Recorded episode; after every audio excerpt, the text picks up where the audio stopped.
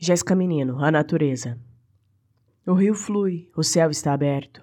No horizonte a gaivota voa, voa sem parar, como um pássaro de uma pintura pitoresca. O ruflar de suas asas se esvai de minha visão. A caverna e os morcegos sobressaltam meu coração. A voz aguda e surpreendente ecoa sem direção. O escuro e o vazio amplo contrapõem a abundância de luz que cai sobre o ponto amarelo e as pétalas brancas, margaridas e mais margaridas, compondo o campo, enfeitando a natureza, sendo o repouso da borboleta de asas azuis, azul como céu, azul como mar, uma imensidão sem começo nem fim.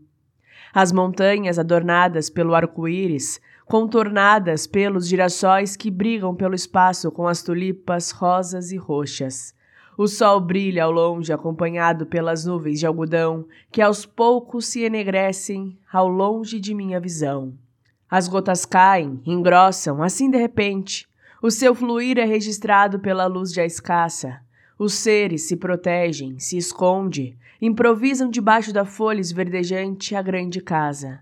Está na hora de partir. O vazio se apodera de trovões.